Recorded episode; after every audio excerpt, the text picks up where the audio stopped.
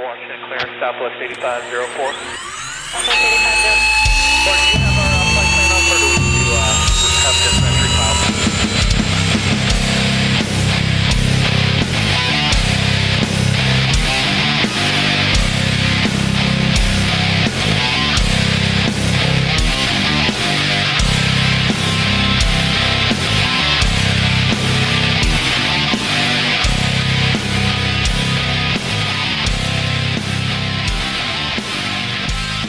welcome to Telerotor RC. This is episode 13 titled Starting a Heli Build. This is Robert Monty, and with me I have Michael Shaggy Parker What's up, people? and Mike Grumpy DePaulo. I hope that sounded better on your end, Yeah. DePaulo. I, I mean, it's news, so It sounds like you're in a tin can. maybe because I am. He is in a tin can. Well, it's aluminum and fiberglass, but close enough. He's he's a bum down by the river. Yeah. That or in the mystery machine. Um, well, the mystery machine is what you drive. Yep. Yep, and he's got the. Yeah, I'm not going there. Um. I don't know where you're taking that to, but okay. okay, uh, well, I guess the first thing is uh, uh, to go through what we've done since the last time we recorded. This is gonna be so hard to make it so quick. No, you're all right. Am I going to go first? Yeah, I guess so. Go first. Okay.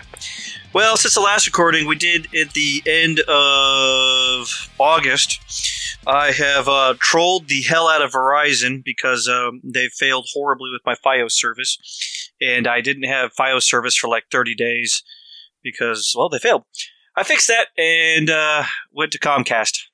Just letting you know, I haven't had FiOS in 23 years. Yeah, you kind of ever. We get it. and that's why Mike and I were sitting here waiting for you this whole time. Um, Exactly, because I'm in my truck five miles down the road so I can get self service. yeah. Uh, uh, I attended the Fall Heli Mowdown in Virginia. Had a lot of fun. I had to uh, had to dip out on Saturday and go to my boss's house for a party. Um, I took all my heli gear with me, and actually buddy boxed uh, two kids there. Two young guys. Uh, I think they're thirteen to fifteen years old. They had a lot of fun, and uh, yeah, he's got a big chunk of property uh, way out, way or not way out west, but heading west from my house from uh, in Virginia. He's up against the mountains, so it was pretty cool. Um, past that, you know, just uh, just been flying and getting ready for competition in October. Going down to Florida for. Um, that's about all I got going on. Shaggy, Govy Puke, what do you got? Uh, see, I guess because I skipped to what was it? Mowdown happened. That was fun. I sent the Gaui into the beans, fished it out, put a new boom on it because it had five dents, and five is too many. Four is flyable. Fixed that. Uh, I noticed the I noticed the boom is stabbed into the ground next to the tire on your tin can. Yes, it's a marker of the majesty of my flying style when flying in my side yard of beans. it, it shows I have the the chutzpah to go balls deep. Which also happened with the 556, so I spent an hour cleaning bean paste out of all my gears. I, f- I forgot about that the last time I did that much bean flying. That part Uh. I just watched your Friday night, dude, with the five five six. It was, "Ah," then it cut off, and you know, Yeah. crack. There we go. That's the first time in, what is it, seven years I've ever had a regulator fall off. That was cool. That landing gear, problem. that landing gear popped with force, yeah. considering it was a skyjacker mod. Right? It's one less set of Uh. the good skids in the world now. I thought you already broke those uh, with your E5. Oh, I have a whole bag of those skids. Uh, I Oh. think I set him up with a set during that weekend. Yeah, no, I went and bought a ton of them. Oh, by the way, you still have my skids. You took my skids. Which skids? That's what that's what happened to my, my, my E7 skids. You got them now. Well, come get a set because I've got a pile of them. I went nuts. Cool. Matt's probably wondering why I'm buying all these. Jackhammer. He's the new Jackhammer. right. So, um, We're gonna have to we're gonna have to sabotage his regulator every flight now. Yes. please no. I, I enjoy my 100 flight sprees of nothing happening and then dumb stuff like a regulator. It's great. Yeah, it's a lot of confidence. Wow. And uh, besides that, yeah, building a plane, so that's cool. Another one. No, this is this is building a different plane after the plane you've been flying has been smashed. I mean, if we're if we're talking digger, he considers that a cartwheeling smash where there's a debris field 200 feet long. Yeah, your debris field didn't really debris field much, but it did it did end that plane's flying for the day, and you have since sold it. Oh, you did, I sell it? it? I thought you sold the uh, pilot. Oh no, that's just sitting at the home. He wants me to buy it. No, I just told him he could have it. But the condition is he has to actually put something in it and fly it. I don't support hoarders. Wait, are you talking about me or someone else? Anybody. Ah, Digger's a hoarder. He does that. He just buys jets, piles them up, and then brags about how he has all of them and doesn't fly them. and then crashes at the end. Then occasionally they crash. He brings one each. He brings one like one one month, one one weekend a month to smash. It is about once a month. Yeah, if we average it out. Yep. I feel bad too. I liked that Viper. It was the cool one.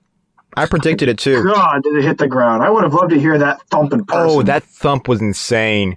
Oh, it was, you feel, you know, I, of course I saw it coming. And then once that wing snapped off, I was like, yep, there she goes. He must have killed the engine quick. Because there was no fireball. No, it, it did catch on fire though.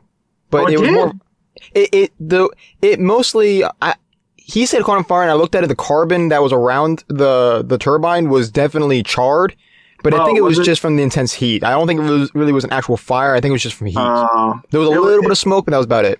it was probably one of those poof kind of fires where it's Yeah. just a flame over and then it's gone. Yeah, he got lucky then. Oh yeah, he got lucky. I'm surprised there hasn't been a motion in the club to change the AGL of the club for him to fly. He needs to go even higher. Well, you know, last time he crashed a jet, we had to cut down a tree. You know, I liked that tree. Yes. They've all been in the same side of the field. They haven't been anywhere else but that side of the field. Well, it's because they always take off from the far left, but I don't want to go further in this topic. Shaggy's right though. I think it's because uh, a lot of the guys stand on the far right of the field, and then they don't realize how fast that tree line is coming up, and then they yank, and then stuff explodes. Well, here's the thing. He was higher than the trees when he when he He um, still banked and yanked. though. He yanked. Casey showed me a video because I couldn't really see it in yours, and then Casey showed me like, oh yeah, yeah, he's going real fast. Yeah, the uh, I, I bought an Extreme Flight, like 580. I was enjoying the crap out of it, and uh, I did not perform my full wire Nazi of this used plane. And uh, while I removed most of the things I had found and fixed them, I did not look underneath the engine up front where a fuel line was zip tied to the very sharp engine plate and over about 10 flights, it chiseled a hole in that sucker, and right in the hover, some of the firewall got cracked up. Like the motor box, not the actual firewall. I'm probably going to repair the plane since it doesn't actually look that bad. You bad. put a crack in the box? Crack in the box. Yes. Wait, is a big one. wait. Are you talking about the new one, or is this the old pi- uh, pilot? Oh, no, that's the new Extreme Flight. I already bought a new one.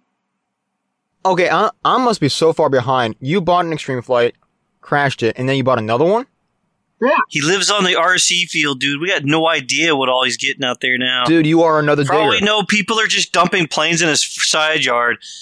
Dude, he's another digger. I mean, no, no, no, no. Digger crashes the same exact way. He's another Justin. Well, this is this wasn't even my doing. I should have looked harder. It's your doing. You own it. Yeah, I should have looked harder. I was really bummed. I'm like, oh man, this thing flies really good. I'm like, wow. And then I looked inside and saw what it was. I'm like, god damn. How high up above the ground were you when the fuel cut off? Like a foot. How a foot? Oh damn, dude! Yeah, like, like a foot or two, and it was enough that it rolled over and went nose down and, and, and, and cracked it off. I was like, God damn it. Yep.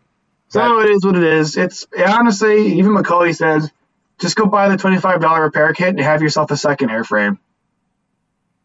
Um, you know, we may have to do what I saw Nick Maxwell put up for a video the other day. I, I don't know if you saw it, but um, he put a GoPro on his head uh, while he was at, I think it was home. Yeah. And uh, he put a GoPro on his head. He started recording. And then he put a dash of his car and he drives out of the field. And then he puts it back on his head and then he, he records his flying.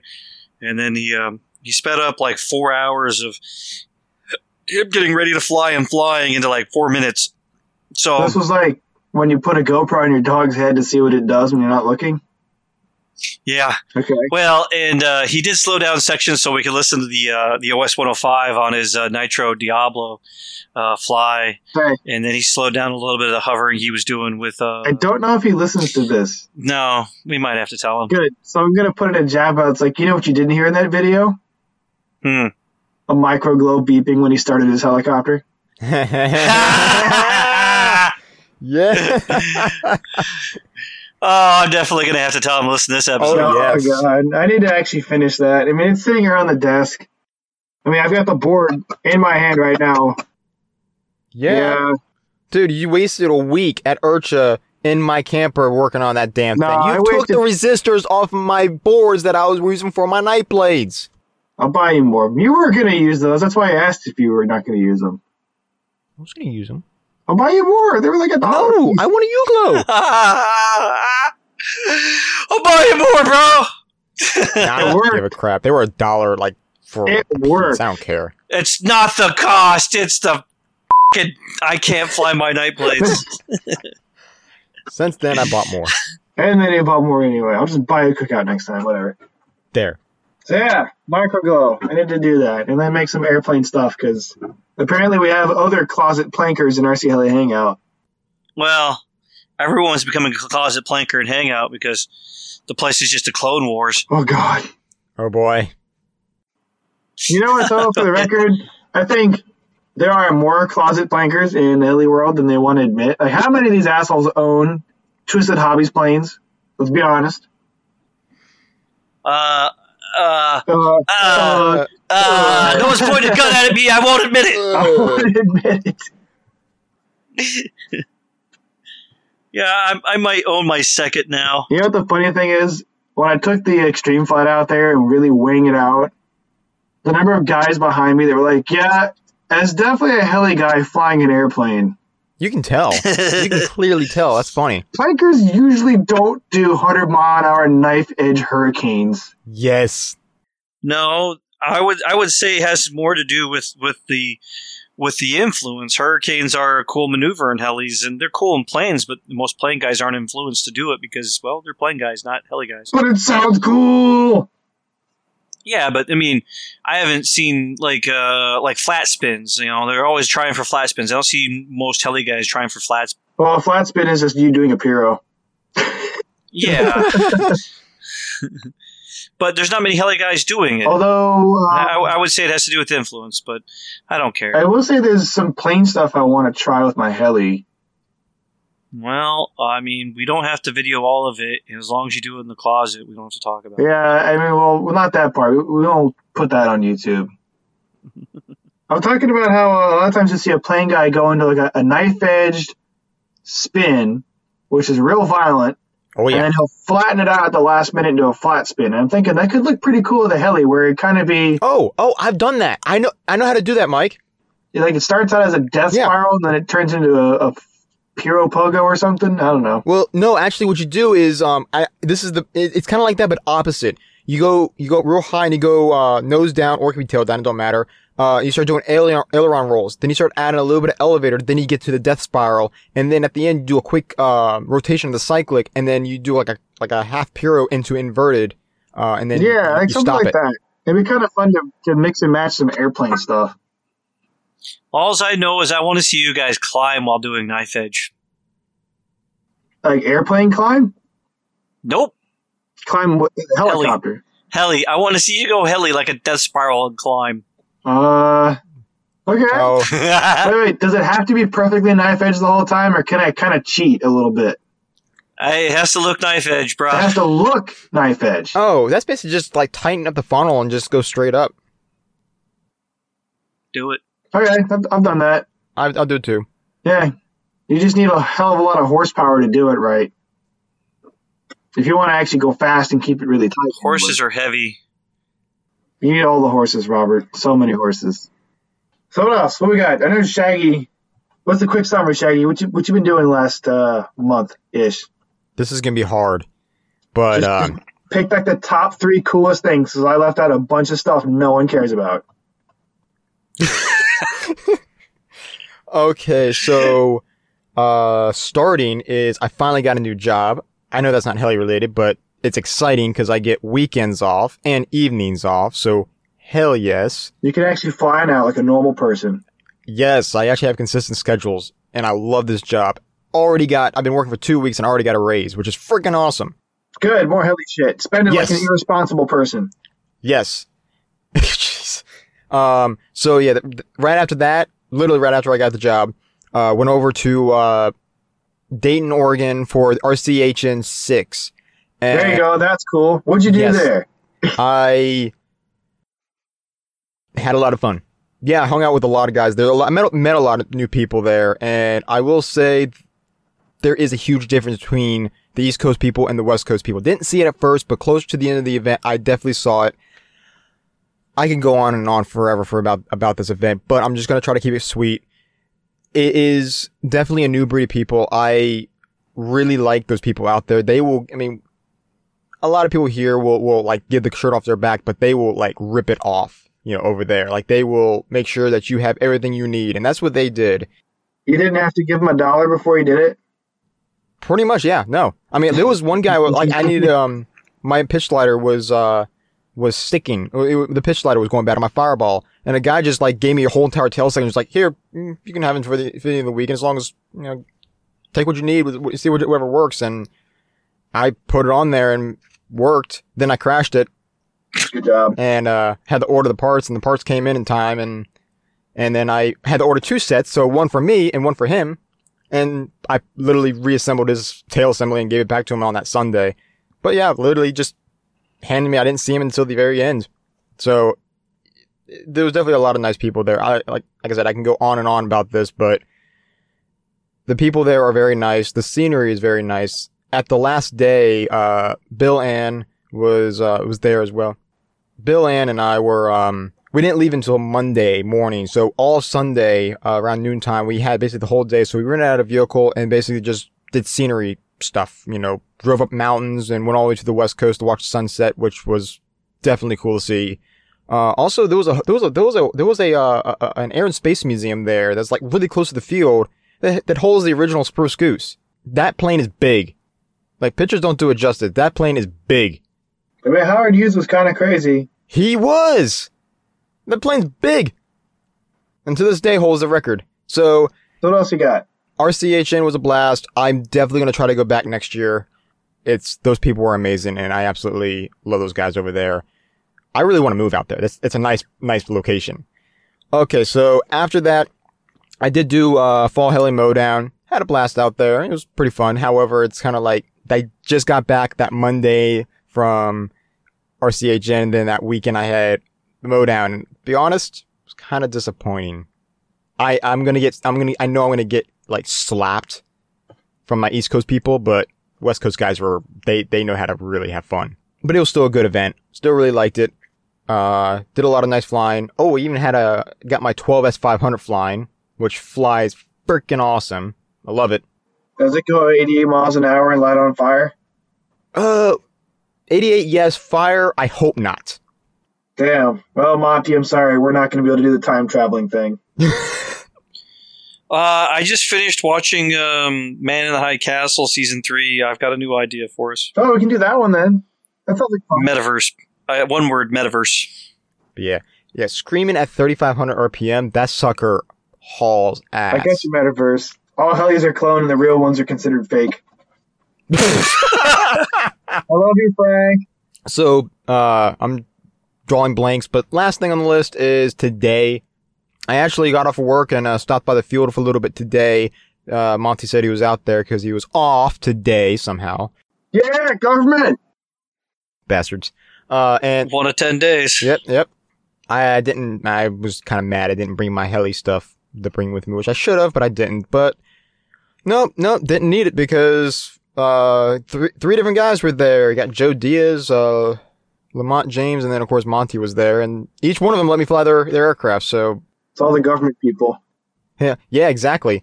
Uh, Monty let me fly his, uh, well, it was the F three F three N heli, right? It's the one I formerly used for it, but yeah, it's a little more tuned towards F3C right now. Oh, okay, okay. I haven't flown that in a while, and you, you definitely, yeah. The, I guess the the flip and roll rates are, or the off on center is definitely definitely makes a difference. Yeah, I've slowed down the off center speed since you last Yeah, played so it's- with it. I think in February, March. It was around March, I think. Yeah. Uh, so it's definitely different. Still like it. Still, still rolls really well. CG. And then I flew, uh, flew a plane. Flew a, a low wing. It's like a, it's like a, like it's like a big stick, but it's uh bottom wing. That, Ah. that plane, that plane flies great. I really like it's, it. it's that big stick pilot thing. Yeah, yeah, I like Yeah, it. I think it It's flies fun. great. It's cheap too. Yeah, exactly. Like two fifty, three hundred dollars for the, Go for the buy one. I mean, is it is it like Friday night at the corner cheap? Yeah, it is, and it's that kind of fun. Okay. Okay. Yeah, it was pretty fun. I actually liked it. You know, takeoffs and or Do landings you, were do you just do you just land it and hand somebody some dollar bills to put it Yeah, away? you, don't, you don't even land it. You just hand it to them while they're flying. It's a hot swap. It, it was, yeah. and what's funny is Joe's putting everything away, and he's just like, "Ah, just pull it up to the shed when you're done." It's like, okay. I should have just landed in the shed, just like, "Here it comes."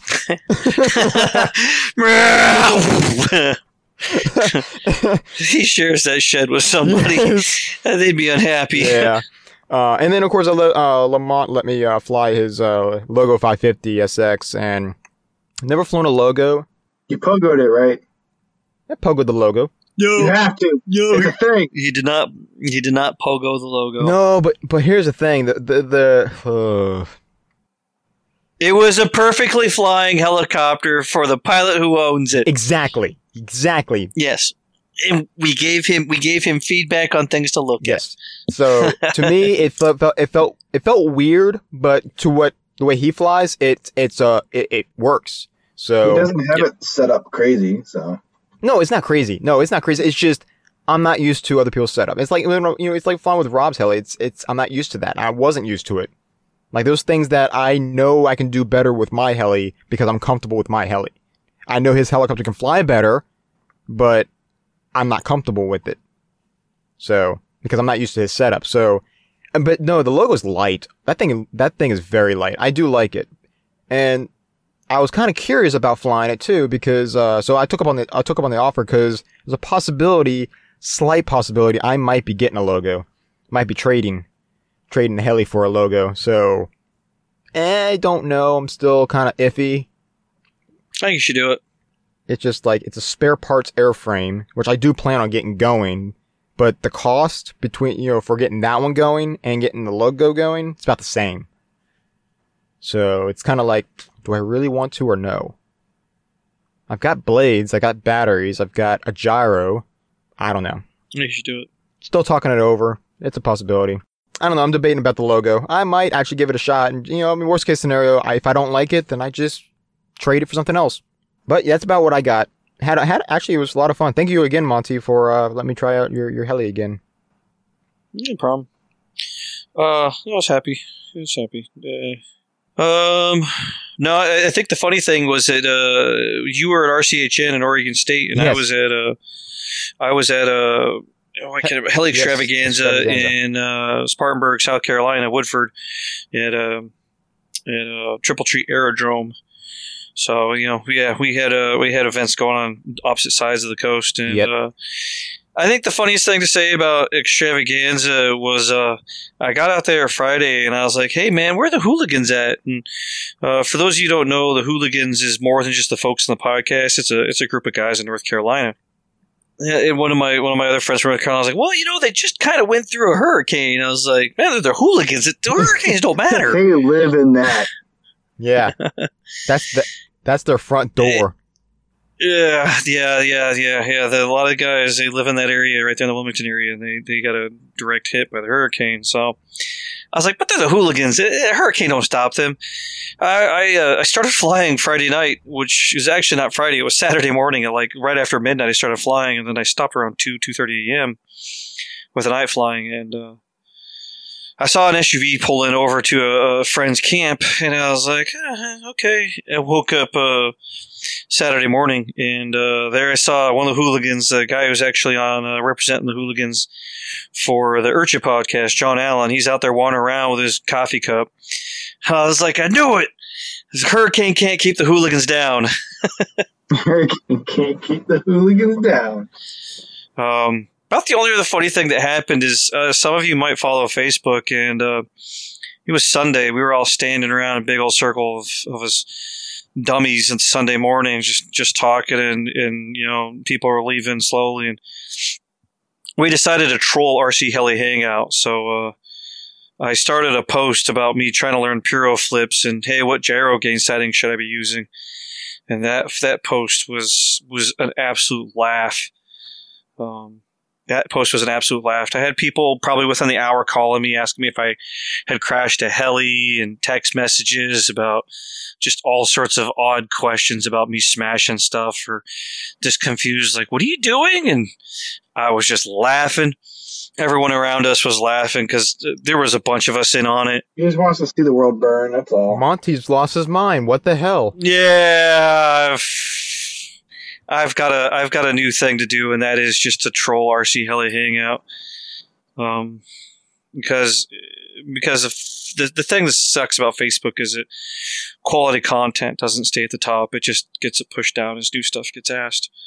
So it's hard to find anything of value on Facebook I've noticed. that, uh, Like- after it's happened. Like every time that SpaceX will be doing a rocket launch, if I'm not watching their calendar, Facebook will pop Yeah. up like, "Hey, don't miss this rocket launch tonight," and it'll pop up once it's gotten a lot of attention.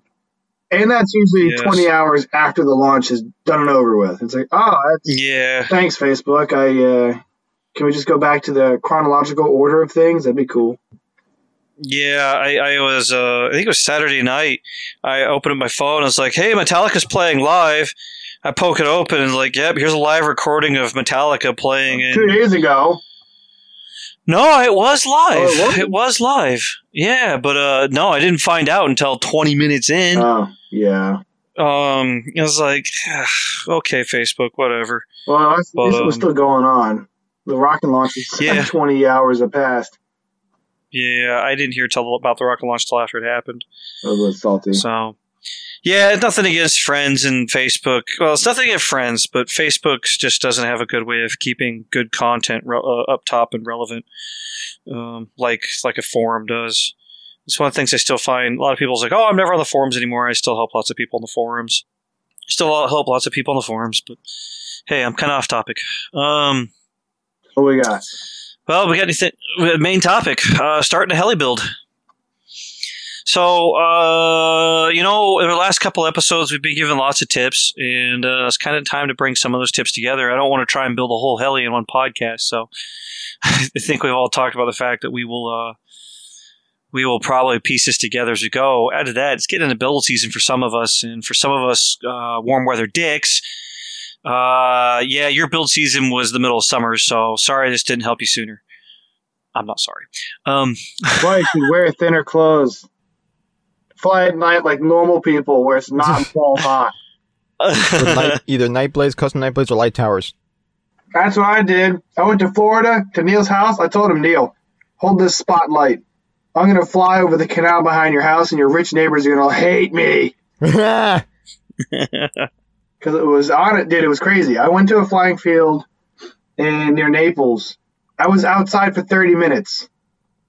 People know me, know that I, I will tan like a Spanish dude. Quick. I don't usually get burned. I got burned in 20 minutes down there. The sun hate is real. uh, it's closer to the equator. Yo, dude, it's it's tropical. It's damn close. Yeah. I just wasn't expecting it to be that kind of next level hate. Yeah, reminds me I should probably take some good stuff with me for my trip to Florida at the end of this month. Yes, highly recommend some serious sunscreen Yeah. And crazy hat. Bring your crazy straw hat.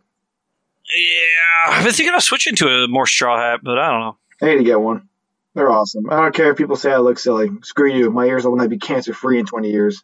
exactly. Yeah. I won't have to have them hacked off or they won't melt into the side of my head. You know what sucks? Having black hair. Yeah. Yeah, You could just drive it off like I me. should. I should just do that. And then your scalp burns, but you can put stuff on it. I don't know. If, I don't know if the Mr. Clean look would do it for me though. Ah, I mean, I don't. I I think I'm two or three millimeters the height on my hair. Yeah, you don't buzz yourself. Buzz yourself. No, no, no. Mm, Should have your hair like mine. Oh Jesus. It'll go eventually. Damn hippie. hmm I'll I'll, I'll hack it off. I'm pretty sure about the time you get it, but by the time you actually get a full on like uh, actual like professional looking haircut, about the time you start dating. Damn son. Damn. Damn.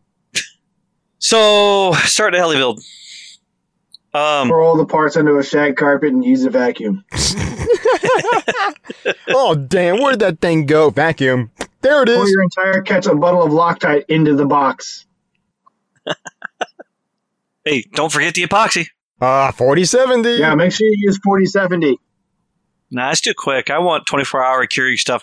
I want to try and pull it out of the epoxy and have little strings of epoxies that pull parts out. You know, it does set quick, but I have learned that if you um, on aluminum to aluminum, it is a two second set time for sure. I tested that; it's crazy.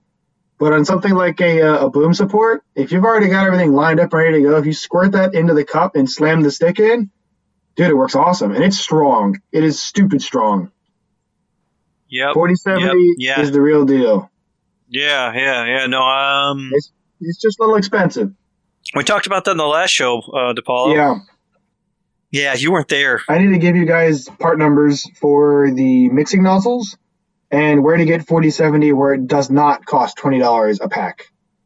I think I have enough douche nozzles in my life already. You need more because these are the kind that help you. Those are the douche nozzles just get stuck in places you don't want them. so starting a heli build. So, you know, one of the things that come up in discussion amongst us all is we don't want to go back through a, a, a heli, uh, you know, build manual like you, you don't get from all the manufacturers. Damn near everyone these days is actually putting out a very decent build manual that will get you, that'll get the helicopter together.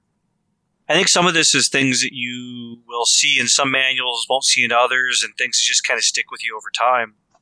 I know when I open up many of my many of my builds, you know, one of the first things I'll do is actually start opening up all the carbon fiber parts because I can't lose them. Like like uh, bolts, I will try and keep together with the assembly they belong to because you can you can get the wrong length bolt in the spot Yep. and then be there later and go like, where is that? You know, long bolt I was looking for, or hey, this bolt's too short. Then you got to go back through all your previous assemblies and start checking your bolts. Al- and also sometimes the sometimes the you know the manuals sometimes can be very detailed, but sometimes they won't even tell you the size screw. It- It'll show an image of a screw. It's like, well, I don't know, is this the long one or is it the short one? Well, I've got a M6 and an M8. Kind of looks like the M8, but it might be the M6. I don't know. Yeah. So uh, you know, one of the first things I'll do is I'll, I'll get open all the carbon fiber bits because you can't really mix them up. They don't have many duplicates, and if they are a duplicate, then it's not that hard to deal with.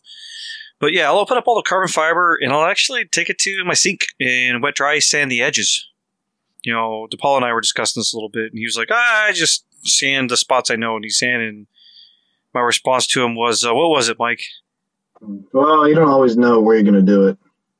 Yeah, yeah. I don't know where wires are going to run. Um, some airframes I do. You know, like the second E5 build I've done. Uh, you know, I knew where I was going to run wires, so selective spots were sanded. But you don't always know. And some frames are better than others, and it's not even a brand thing. It's sometimes it's a batch thing. Yes. Carbon fiber uh, really tears up the bits, even when you're using high Yep. carbon tool steel. It, it really is an abrasive substance. So sometimes you might get a frame that came that was the start of a, of a Thursday morning, and it's a fresh bit, and you might be getting the one that's on a Friday afternoon, and the guy's like, you know, I really don't feel like opening this collet, so we're just going to send it. Yeah.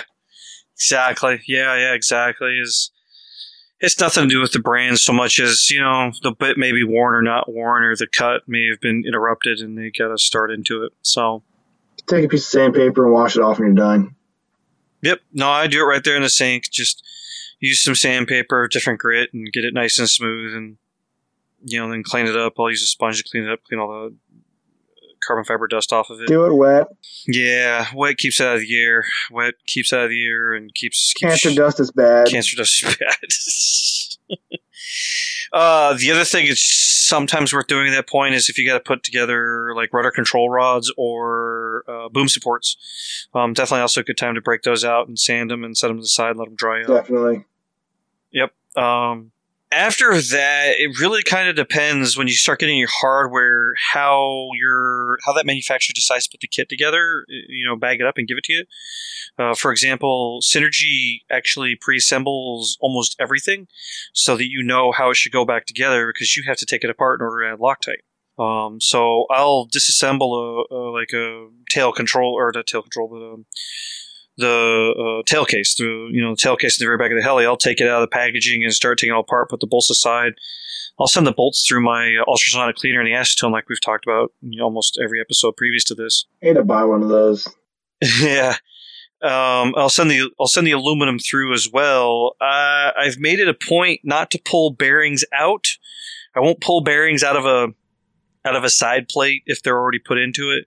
I'll just check them. Of course, yeah. Um, yeah, because if you pull them out of the side frame, you're likely to uh, ruin the bearing because they don't let you have a whole side of the bearing to to basically push it out. The only thing you see is the ID of the bearing. The moment you take a press to push in the ID of a bearing, you've pretty much toasted it. Yep. She gone.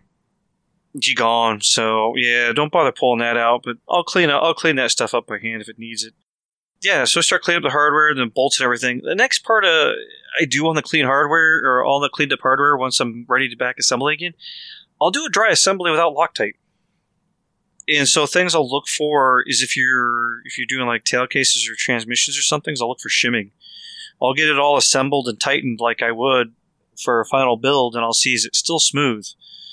Um, if it isn't smooth, I'll start playing with the bolts and you know find where find where uh, the tension is coming in that's causing it not to be smooth, and you know add shims or you know look at it, determine does it need shims, does it you know is it the wrong bolt or something? You know, just work it out. Uh, after I finally figured out the full assembly of it, I will uh, go ahead and assemble a Loctite.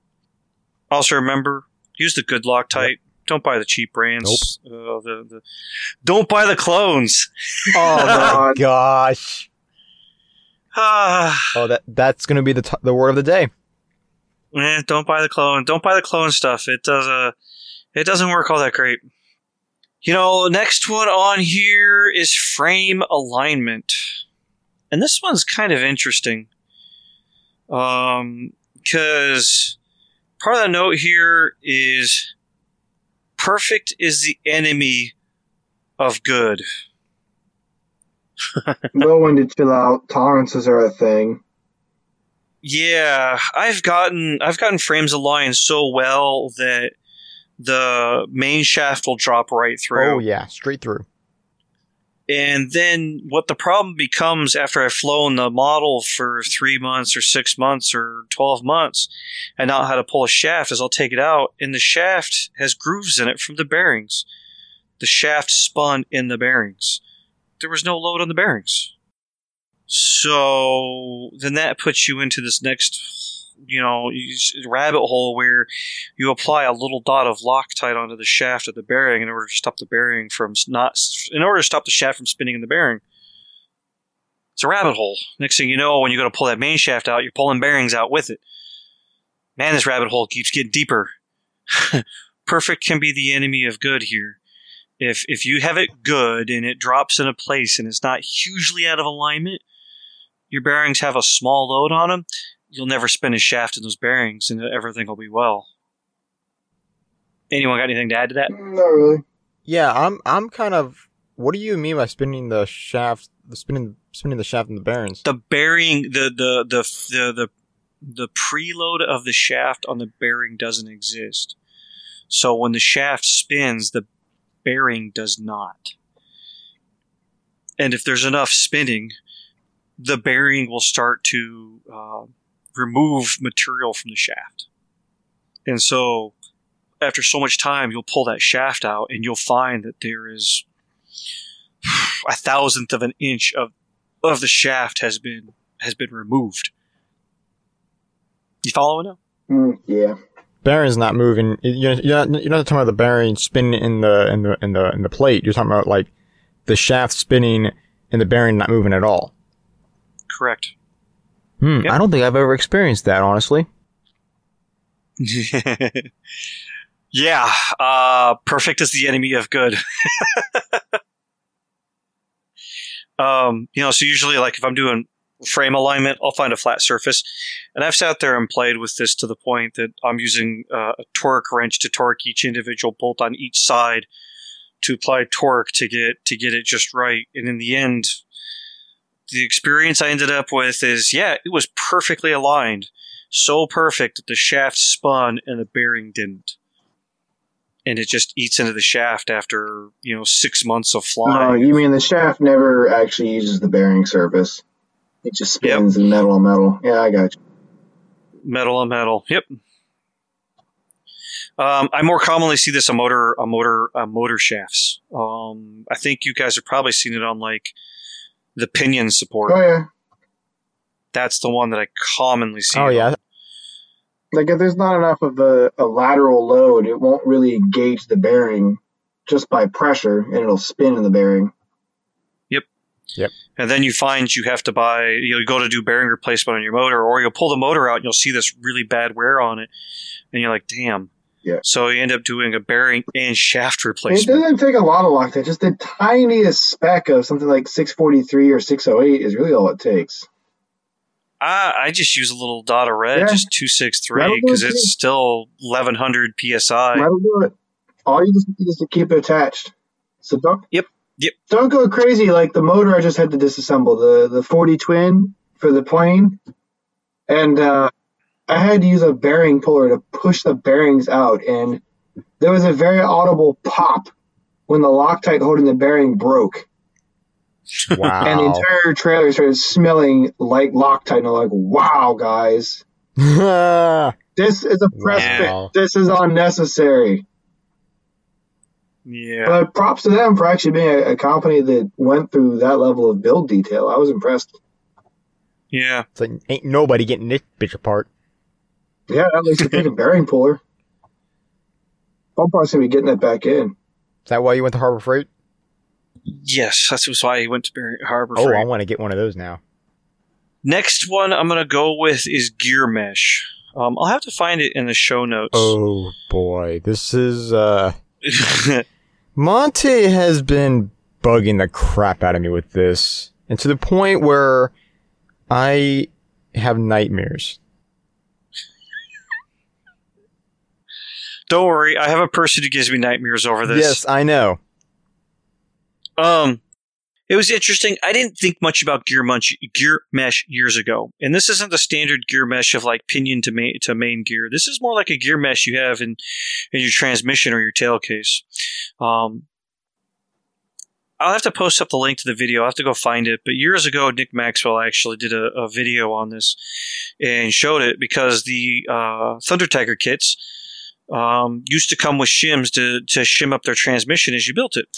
And uh, there, it basically is the correct way you should shim your tran. You know, the gear should be shimmed together, and that, and when you have that, you know, your A and B gear together, so that they're not overlapping each other and they're engaged as engaging each other as as optimally as they can without running into each other really bad. Like it's it's one thing when you think about it for like um.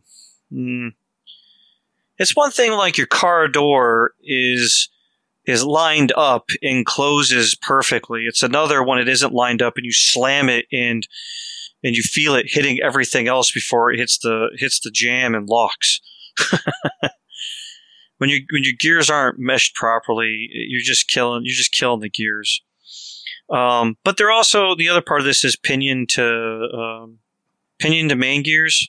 Uh, on straight cut on straight cut gears, you know, most of us are very familiar with meshing those. Uh, you know, you use like the little plastic bag or a piece of paper trick. Yep, paper trip. Um, yeah, paper trick. Or as I like to do, I will put it together and I'll sit there and walk the whole gear, look for the high spot, and mesh to the high That's spot. That's where I'm having nightmares from.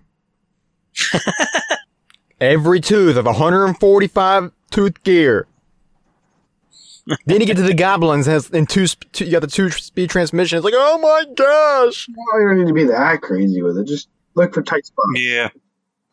Look for tight spots. However, the, the upside on the goblins is for most of their gear meshing is very it, it's like already self lined. Some of it, not all, but Yeah. Yeah. The helicals, which is what most of us have, it's a slant. It's a slant cut gear. Uh, it's still the same thing. I look for the high spot. Um, nothing, nothing too crazy there. The interesting one was when I learned to mesh herringbone.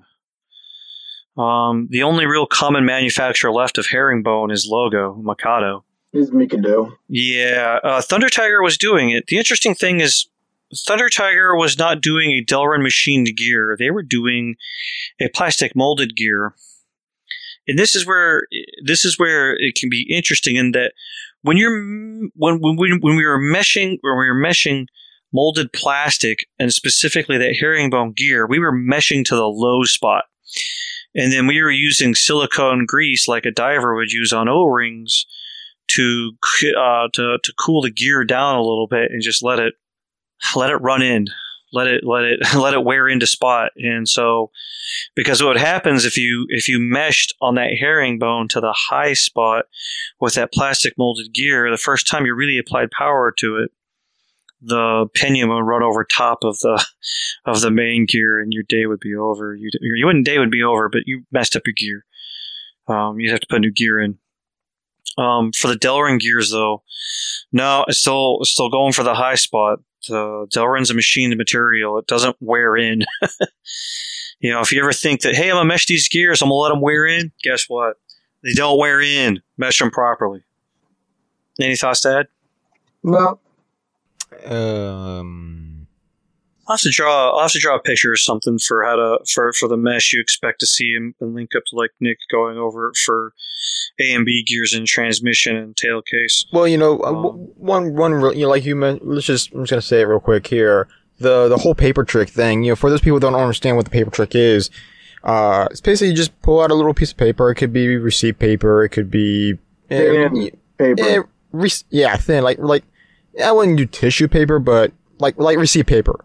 Get get get an old receipt and rip, rip it down to a thin line and put it in between you know the two gears, and then just run it right through. What you want to see is you want to see a perfect like staircase. You don't if you see any um, you want to see perfect like crimps.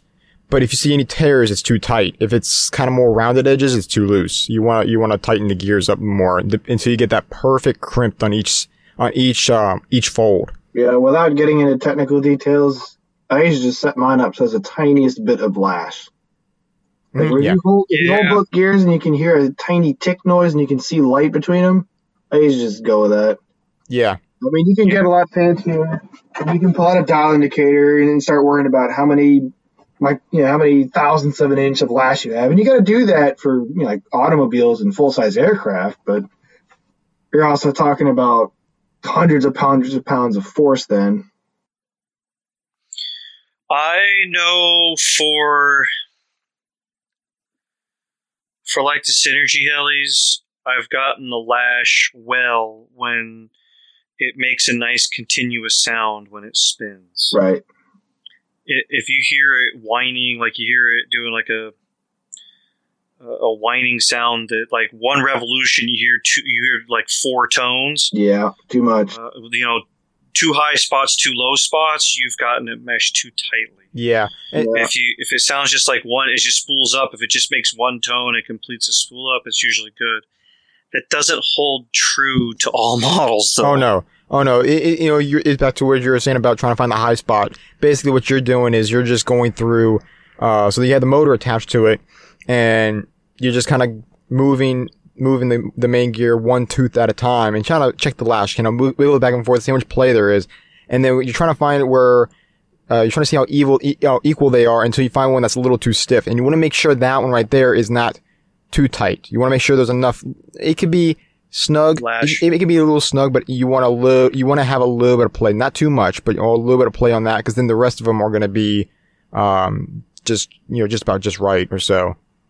Then you know, you, then you know you've got a perfect mesh because now that the tightest spot is not too tight where it's going to you know constantly you know create this clicking noise or whatever. Yep. Um, I think we've gone over this enough. uh, linkage, linkage smoothness. Oh, this is another one that keeps me up all night. You know, the big point I have here is smoothness at various temperatures. Depending upon the mix of plastic the manufacturer's used, really will control how how well it goes through temperature changes. Um, for example, if you if Synergy, he Matt has made them a little bit tight so that you need to size them. Well, the thing is, is you you need to size in that in that item. You need to size them for your normal temperature. Um, so if you size a set of links for 20 degrees Fahrenheit, you know, temperature outside, you may find that those links are a little too loose for summertime flying. Way too loose. Or if you size your links in a 100 degree or 90 degree, you know, summertime weather, you may find those links are too tight during the wintertime. And then you start getting a lot of uh, vibration, or not vibration, but oscillations like that. Overcorrection. Yes. Yep. Linkage, having links that are too tight can show itself as oscillation in the tail. It, sh- it can show up as wag. That's why time after time people come at me with my tail is always wagged. I don't go to gyro settings. I go to mechanics Right. first. And actually, let me cut in real quick here. That problem that I was having with my fireball with the pitch slider, that's what it was doing. The Yeah. pitch slider was too tight, and I was getting this weird wag, and I never had it before. I knew it was something mechanical, and I was thinking it might have been the tail shaft, but it looked smooth. It was actually the pitch slider. It was causing this bind, so the servo, or the gyro was causing the servo to overcorrect and undercorrect and overcorrect, and it just started creating this this this vibration or this wag. Yep, yep, yep. Um, really, the only thing I can say about your linkage is um, you may find that inside your house, like inside my house downstairs, it's it's like seventy degrees. I would not say this is my normal flying temperature. This is actually a little low for my summertime flying, where I get most of my flying in. So, um, it's not unusual for me to size them in my house. But then when I get out to the field and I let the heli get warm, I will pop linkages and I will actually size them up a bit and then pop them back on the heli and feel them out. Uh, there's been times when DePaulo and I have sat there and sized links, you know, at the end of a day when it's still 85, 90 degrees out and the sun's gone down. And we're sizing links up so that they're good finally. Um, which also runs into kind of what you're talking about, uh, Shaggy, about tail smoothness. Um, uh, you know, I will I will make sure to you know as you assemble like you pre-assemble all these items, I'll check out how t- uh, smooth the tail output is. You know, is the is the slider running smoothly on the shaft? Um, do the uh, do the links on the slider do they rotate their their whole range of motion smoothly? Um, and then you have your your 90 degree arm on the underside of your tail case. Does it rotate smoothly? Uh, you know, I'll check every one of those to make sure they're rotating smoothly so that my maiden is just that much more successful because that part is, you know, individually they were smooth. And as I start assembling, I'll check to make sure they continue to be smooth.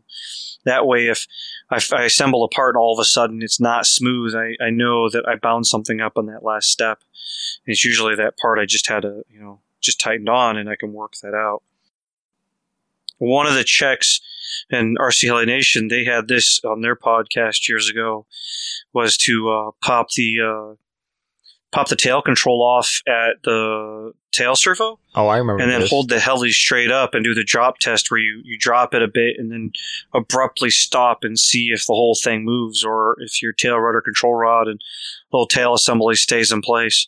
That's a really good sign. It's too tight. Yeah, especially if it, and also especially if it moves and then stops halfway. Then you got a rough spot somewhere.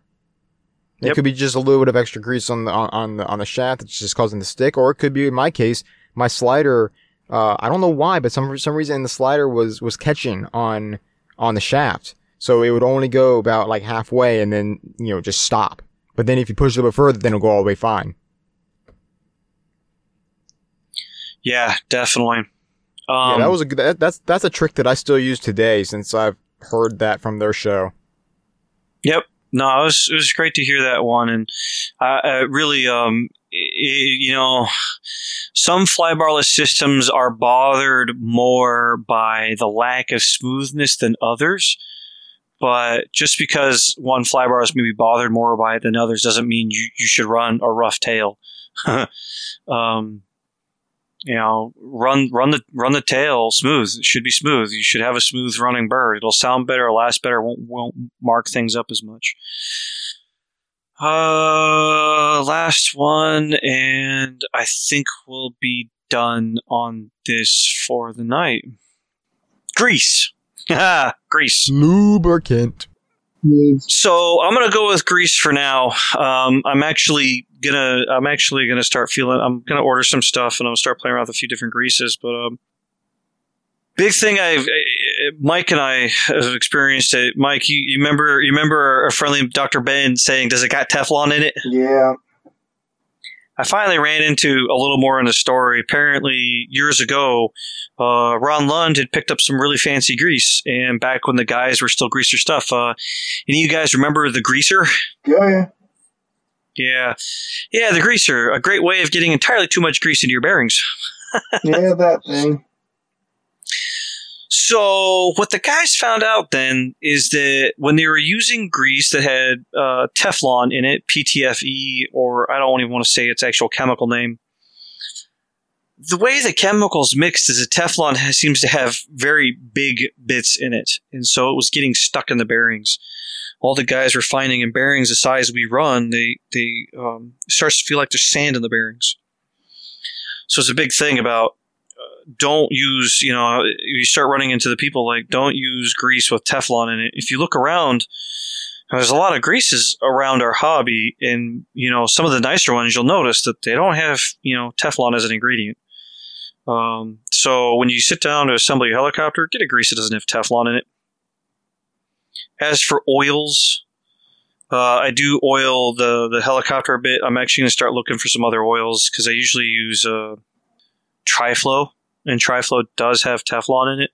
I was going to take that bit of it out, but um, you know, I, I'm going to look for some other oil that doesn't have that in it. It's also it's a very fine, very fine concentration though. That matters. Like heavier greases usually have larger chunks of it, or grittier. Now here's Yep. the thing, though. Do you grease your bearings? Me? No, Any of you guys? nope, nope. Nope. I don't either. Why? Why shouldn't we grease our bearings? What's what? What? Why? Everybody says that that you should do it. You know, to keep everything you know lubed up. Why is the main reason why you why you shouldn't uh, lube up your bearings? And that that that can be that can be that can be uh ten different answers right there. But uh, the main thing is you're going to, especially if you use like a fine a fine oil like uh, Triflow or anything like that it's going to dilute the, the the grease that's already in the bearing and just spit it right back out. And then you're you're pretty much forced to lube up your bearings like every couple flights because you just Yep. you just diluted all that grease that was packed into the bearing and you just flushed it away. So you're kind of faced with, yeah, exactly your point, uh, Shaggy. You're kind of faced with um, some decisions like motor bearings. They say to oil them. They do have grease in them. So at what point do you start oiling them? And once you start oiling them, you have to continue oiling them. Yeah. So if you put if you if you get some oil and you drop it in your bearings, you know, you drop it in your bearings. Well, at that point, you just started washing or thinning out the grease that's already in there. So from that point forward, you have to continue oiling them. You know, like once a day, or if you're flying truly a lot, maybe you need to do a little more. Um, I'm kind of of the camp that uh, once the grease is pretty much wore out of them, I just replace the bearing. Yeah. Yeah. Oh yeah. Um, of course. I don't really care to sit there and oil every single bearing every morning I start flying. I do have friends who will do that. They will they'll put a drop of, they'll put a drop of oil in a bearing pretty much every day they're going to fly.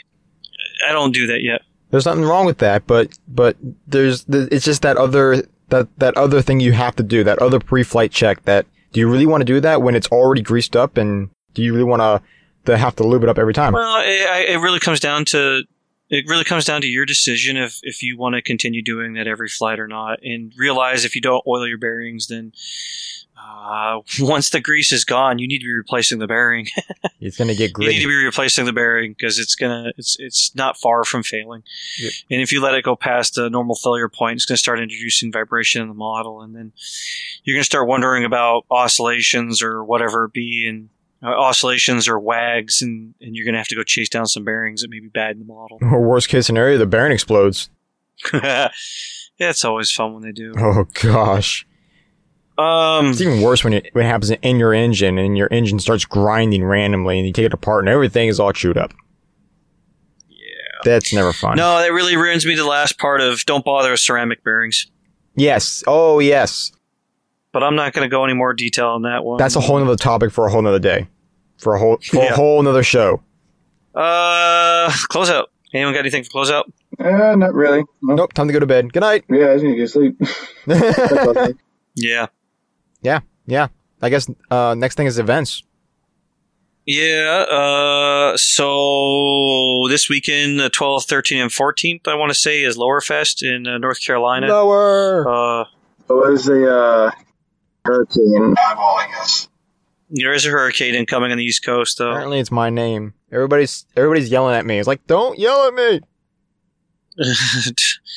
uh, the weekend after that, 19 and 20, uh, is, um, and I think I just sent the flyer out. It is an event in Goldsboro, North Carolina. Uh, heli event. I'm planning to go there. Um, the event is the Wayne Miniature Fall Heli Hangout. Yeah, October 20 and 21. Um, so yeah, Saturday, Sunday, Saturday, Sunday, uh, at Goldsboro. Yeah, you can find that one on uh, WayneAero.com.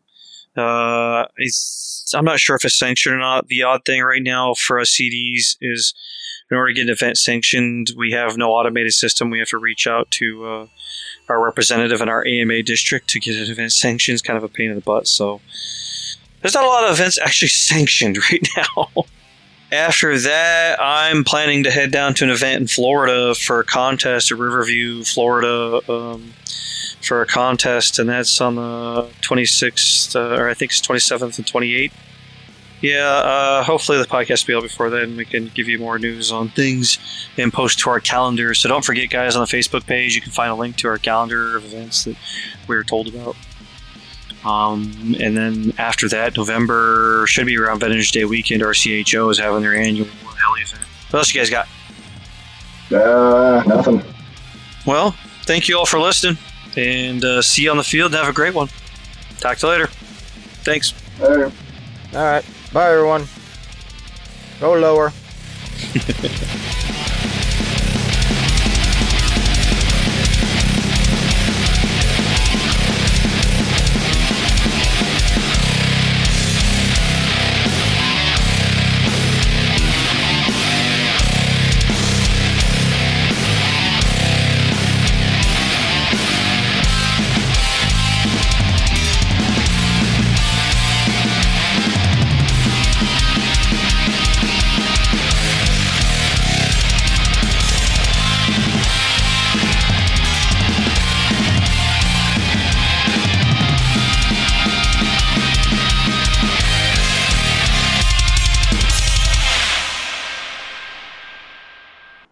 So, Mike. what the hell is that? no, take that off of there. there are my show notes. You know, someone spent a lot of time doing that shit. Shut the f- up. Monty, What? Oh, don't you. do it. I've got something for you. Huh? No, Wow. come on. Why is it smiling? a t- It's smiling. That's good, don't lie. and next time, I want you to type it all up so we can hear every key click. Oh god. Didn't like that one? Here's this one. Why is it Casey always have videos of Digger yanking? It was actually someone else that recorded it and uh, sent, basically sent the video to everyone. I got the video.